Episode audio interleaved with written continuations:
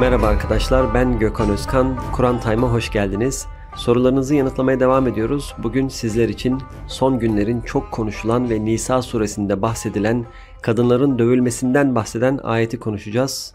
Çok geçmeden sorumuzu okuyalım. Soru Kur'an-ı Kerim'de kadınlar için onları dövün şeklindeki ayetten dolayı kadınların dövülebileceğine dair bir ruhsat olduğuna ilişkin ibareler yer almakta. O ayetlerdeki ibareler gerçekten kadınların dövülmesine ruhsat verildiği şeklinde yorumlanabilir mi? Arkadaşlar söz konusu ayet Nisa suresi 34. ayetidir ve bu ayetteki ifade evet darabe ifadesidir. Bu ibare de açık bir şekilde köken itibariyle bir şeye başka bir şeyle vurmak anlamına gelir. Her ne kadar bazı meal yazarlarının ayetteki darabe ifadesini başka kelimelerle yani çıkarmak, uzaklaştırmak, evde tutmak gibi tali anlamlarla yorumlamaya çalıştıkları görülse de ilk dönemden itibaren ayetten anlaşılan asıl mana vurmak şeklindedir ve bu türden tevillere, yorumlara bizce ihtiyaç yoktur. Geleneksel literatürümüzde de bu vurma fiili aynen kabul edilmiş ancak sizin de bildiğiniz gibi hafifçe dövmek, misvakla vurmak, hassas yerlere vurmamak gibi yorumlarla fiil hafifletilmeye çalışılmış. Yaşadığımız dönemde ise vurmanın veya dövmenin biçimi ve şiddeti ne olursa olsun ayetteki ifade kadına yönelik şiddetin referanslarından birisi olarak görülebiliyor yahut gösteriliyor. Bu da Müslüman alimleri veya yazarları bir cins gizli mahcubiyet içinde savunmacı bir yaklaşıma sürükleyebiliyor çoğu zaman. Böylesi kompleksler sonucu yapılan yorumlara da bu konuda aşırı savunmacı davranmaya da yahut ayetin anlamını modern değerlere adapte etme çabalarına da ihtiyaç olmadığını düşünüyoruz. Mesele aslında vahyin indiği dönemin kültürel ortamı, mantık kuralları ve en önemlisi Efendimizin sallallahu aleyhi ve sellem davranışlarıyla, sözleriyle açık bir şekilde anlaşılabilecek bir mesele.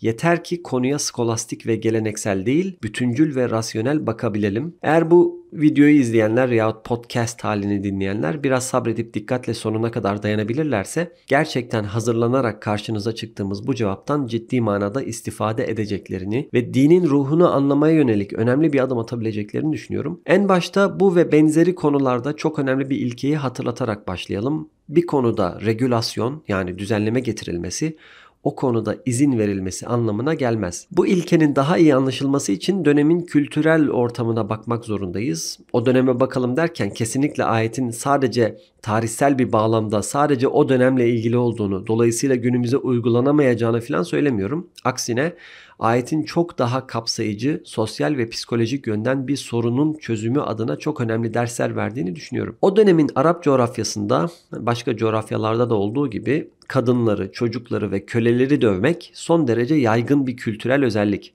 Bu da kadının toplum içindeki kültürel konumunun sonucu. Bununla ilgili literatür yani kadınların nedenli değersiz varlıklar olarak görüldüğüyle ilgili yazılanlar zaten fazlasıyla biliniyor. Herhangi bir kültürel özellikle ilgili değişimi o kültürün mensupları bir anda kabul etmezler. Bu durum kabul edilsin yahut edilmesin sosyolojik bir realite. Sadece kadınların konumuyla ilgili de değil. Kültüre mal olmuş, toplumsal bir alışkanlık haline gelmiş her türden sosyal davranış kolay kolay değişmez. Bu konuda mesela içkinin yasaklanması süreciyle ilgili Hazreti Ayşe radıyallahu anha validemiz diyor ki Kur'an'dan ilk nazil olan içinde cennet ve cehennemin zikredildiği bir suredir. Helal ve haramlarla ilgili ayetlerse ancak insanlar peş peşe İslam'a girmeye başlayınca nazil oldu. Eğer ilk inen içki içmeyin emri olsaydı insanlar içkiyi asla bırakmayız ve yine ilk önce zina etmeyin emri inseydi zinayı asla terk etmeyiz derlerdi diyor. Bu yaşamsal gerçeğe binaen Mekke'de nazil olan içkiyle ilgili ilk ayette hurma ağacın meyveleriyle üzümlerden de hem şarap yani içki yaparsınız hem güzel bir rızık elde edersiniz.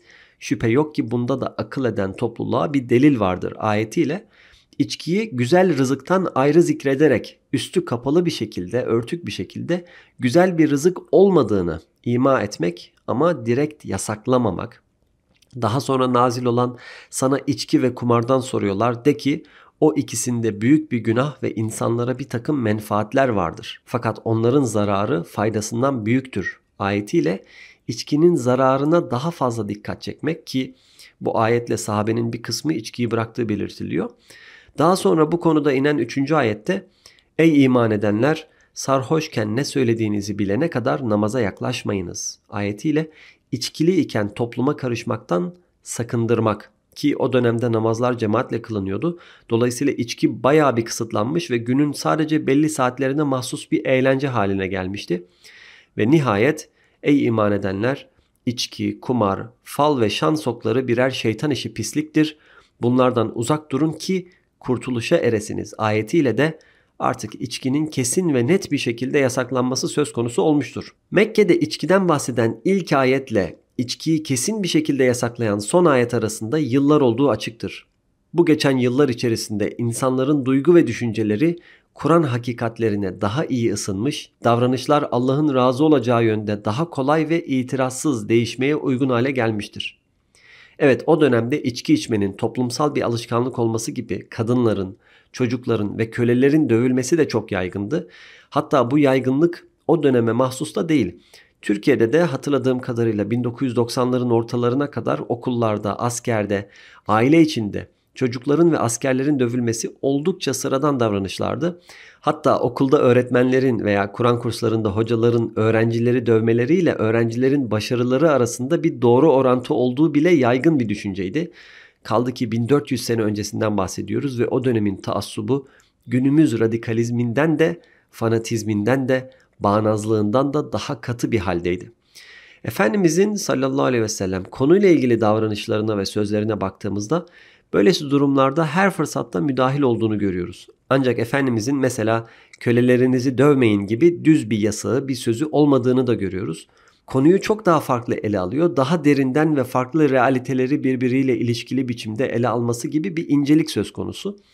Ayrıca her fırsatta kölelere iyi davranma yönünde emir, tavsiye ve teşvikleri olduğu gibi onlara kölem, cariyem demeyin, oğlum, kızım deyin veya yediğinizden yedirin, giydiğinizden giydirin gibi ibareleri de vardır. Ayrıca fiili müdahaleleri de mevcuttur. Örneğin kölesini döverken gördüğü bir sahabeye Ey Ebu Mesud yumuşak huylu ol bil ki Allah senden daha güçlüdür buyurduktan sonra sahabi döner ve Efendimiz görür. Efendimiz tekrar senin bu köleye gücünün yetmesinden daha çok Allah'ın sana gücü yeter buyurur. O sahabe efendimiz sonra diyor ki o günden sonra hiçbir kölemi dövmedim. Diğer yandan namaz kılan veya Müslüman kölelerin kesinlikle dövülmemesi gerektiğine dair açık beyanları da vardır.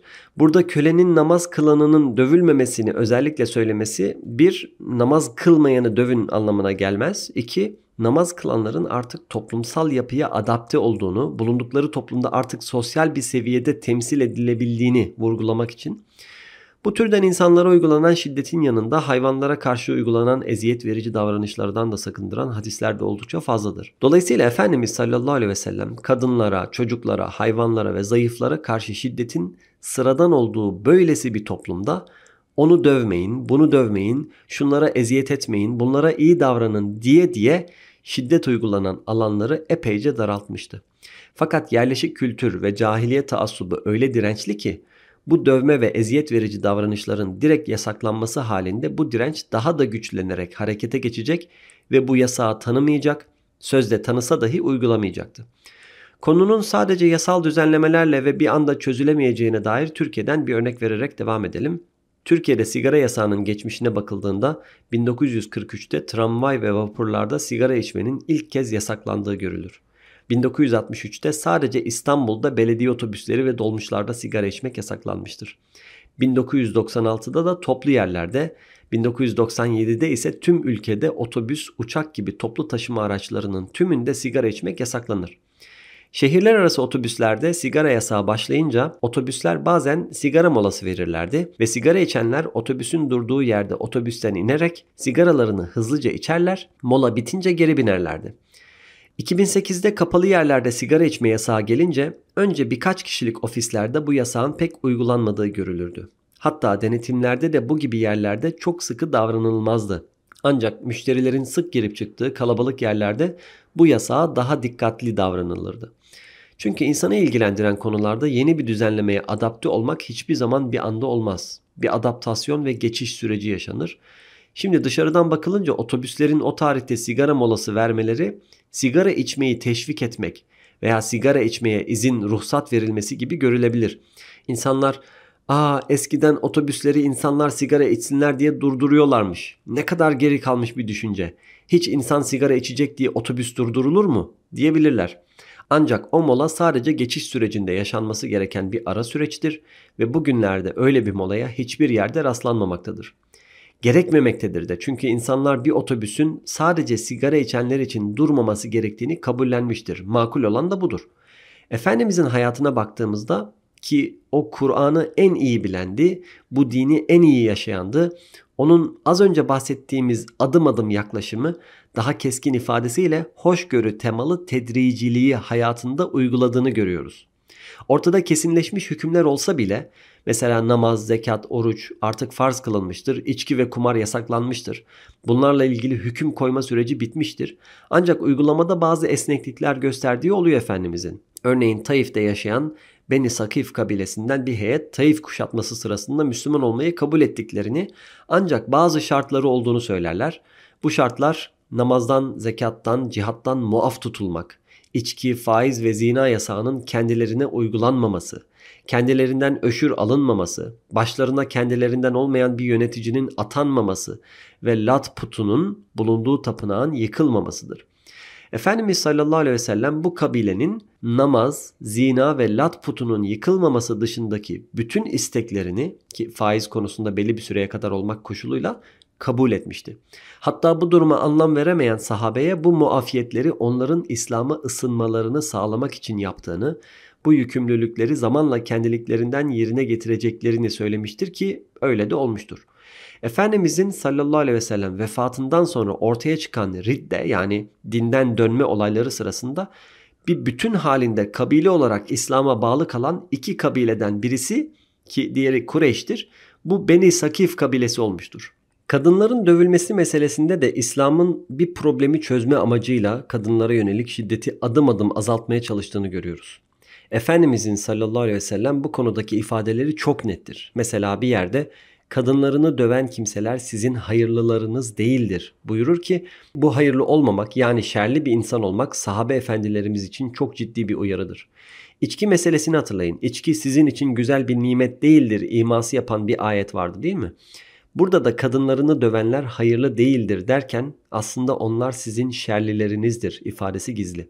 Dolayısıyla Efendimiz'e sallallahu aleyhi ve sellem bağlılıkta zirve olan o insanların bu uyarıyı dikkate almamaları aile içinde ve toplumsal yaşamda önemsememeleri mümkün değildir. Burada şunu da söyleyeyim arkadaşlar. Bu türlü hükümlerin verilmesinde sahih hadis yani otantik olduğunu bildiğimiz Efendimizin sünneti ayetten daha güçlü bir referans olarak kabul edilebilir. Çünkü sonuçta Kur'an'ı Efendimiz'den daha iyi anladığımızı ve İslam'ı Efendimiz'den daha iyi yaşadığımızı söyleyemeyiz.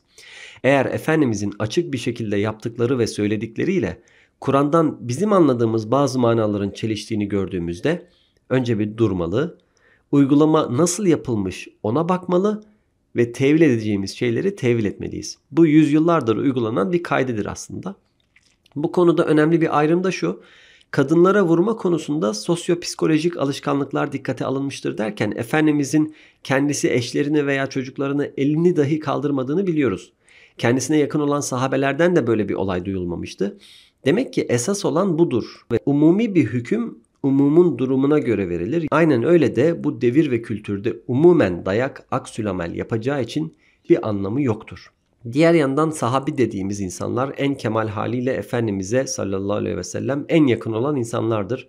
Her fırsatta Mescid-i Nebevi'de onun arkasında namaz kılan, onun sohbet halkasına katılan, günlük hayatında en ufak bir problemde çözüm için ona koşan, ayetlerin inişine bizzat şahit olan, dolayısıyla o nurani atmosferden uzun süre ve yoğun bir şekilde istifade eden sahabelerle Efendimizle ömründe sadece bir iki kez muhatap olmuş, belki yüz yüze hiç muhatap da olmamış, onun mesajlarını bazen münadiler yani önemli bir haberi toplum içinde duyuran tellallar veya başkaları aracılığıyla ikinci elden duyan ve bilen, daha çok kendi işinde gücünde olan insanlar da vardır ki bunlar o toplumun muhtemelen çoğunluğunu oluşturmaktaydı. Bunlar için de Kur'an'ın getirdiği düzenleme az önce anlattığımız tedric yöntemine uygun bir şekilde işlemişti. Yani kadınları, çocukları ve köleleri dövmenin sıradan sayıldığı bir toplumun mensuplarına yani en ufak bir sorunda bu sayılan kesimlere direkt şiddet uygulamaya meyilli insanlara öncelikle anlatın deniliyor ayette. Bu anlatma konusu tek taraflı bir dikte olarak işlemez ve pratikte eşler arasında zaten bir diyalog zemini oluşturacaktır. Çünkü bir konunun kızmadan güzellikle anlatılmaya çalışılması karşı tarafta da kendi durumunu savunma ya da karşıt argümanlarını sunma adına bile olsa benzer bir anlatım oluşturacaktır ki sağlıklı diyalog bir yönüyle zaten budur. Üstelik aile içi geçimsizliklerin veya kişilerin kendi ellerinde olup da değiştirebilecekleri problemlerin temelinde belki %99 oranda diyalogsuzluk olduğu düşünülünce ve bu sorun halledilince zaten sorunların çoğu da halledilmiş olacaktır. Sonuçta Kur'an eşler arasındaki problemin çözümünde en baştan diyaloğa teşvik etmekte. Daha sonra eşler arasında özel ve mahrem muameleye atıfta bulunarak yatakları ayırmak konusunu gündeme getirmektedir ki bu da psikolojik açıdan çok önemlidir.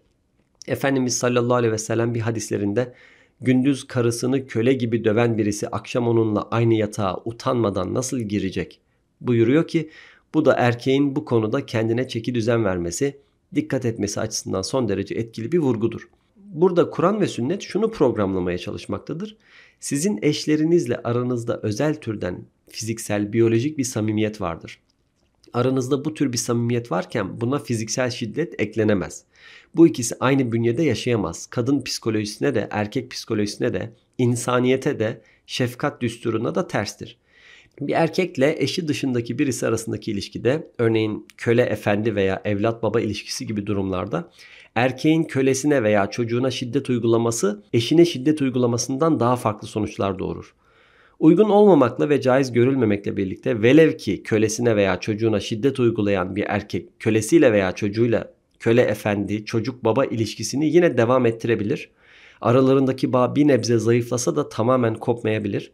Ancak aralarında eşler arası özel durumların mevcut olduğu karı koca ilişkilerinde söz konusu samimiyet hiçbir şekilde fiziksel şiddet uygulama hakkını vermediği gibi aradaki ilişki bağını diğer iki ilişki durumuna göre daha fazla zedeleyecektir. Şiddetin bu gibi sonuçları nedeniyle de Kur'an ve sünnet yatakları ayırmaya dikkat çekiyor. Zaten Kur'an ve sünnetin bu emirlerine uymaya çalışan bir insan eşine şiddet uygulamaya fırsat da bulamayacaktır.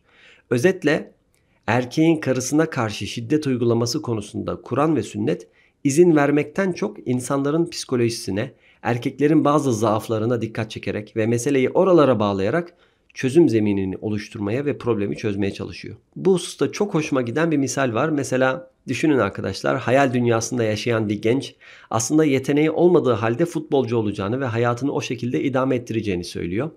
Ailesi de çocuğun bu inatçı tutumunu bildiği ve onu tanıdığı için onunla dikleşmiyor. Ters tepeceğini bildiği için hayır futbolcu olmayacaksın demiyor. Bunun yerine oğlum veya kızım futbolcu olmak üniversite okumaya mani değil. İstersen onu da oynamaya devam et ama üniversite sınavına da çalış. Futbolu her zaman oynayabilirsin diyor. Aslında burada anne ve baba pasif bir şekilde çocuklarını futboldan uzaklaştırmaya çalışıyor ve bunu yaparken de çok mantıklı bir metoda başvuruyorlar. Aklı başına her insan bu ebeveynin yaptığına baktığında amaçlarının ne olduğunu anlar değil mi? Kimse tutup da ha şunlara bak çocuğunun top oynamasına izin veriyor diye o aileyi suçlamaz. Kadınların dövülmesi meselesinin de öyle bir yönü var. Yani o zaman da günümüzde de gerçekten aile içi şiddetin olduğu bir gerçek ve Kur'an bu tedricilikle aslında o insanları bir challenge'a davet ediyor. Tamam madem dövmeyi bir çözüm zannediyorsun o zaman iki şartım var. Bir, sağlıklı bir diyalog kurmanız lazım. Olmadı mı? Yataklarınızı ayırın ve birbirinize karşı fiziksel bir şiddete girmeden belli bir süre geçirin. Çünkü tokat attığınız an artık hiçbir şey eskisi gibi olmayacak. Kur'an burada kendisinden çok emin. Çünkü o iki şart zaten olayı çözecek, ortamın gerginliğini kıracak bir çözüm. Günümüzde hayal aleminde yaşayanlar toplumsal realitenin, sosyal psikolojinin, kültürel normların ne olduğunu ve etkileri hakkında hiçbir fikirleri olmayanlar bu meselenin şiddeti veya tokat atmayı dahi yasaklayan tek bir ayet veya hadisle halledilebileceğini zannedebilirler. Bu düşüncede olanlar aynı şekilde toplumsal sorunların çözümünü de yasama organının kanun üstüne kanun çıkarmasıyla halledilebileceğini düşünenler olsa gerektir.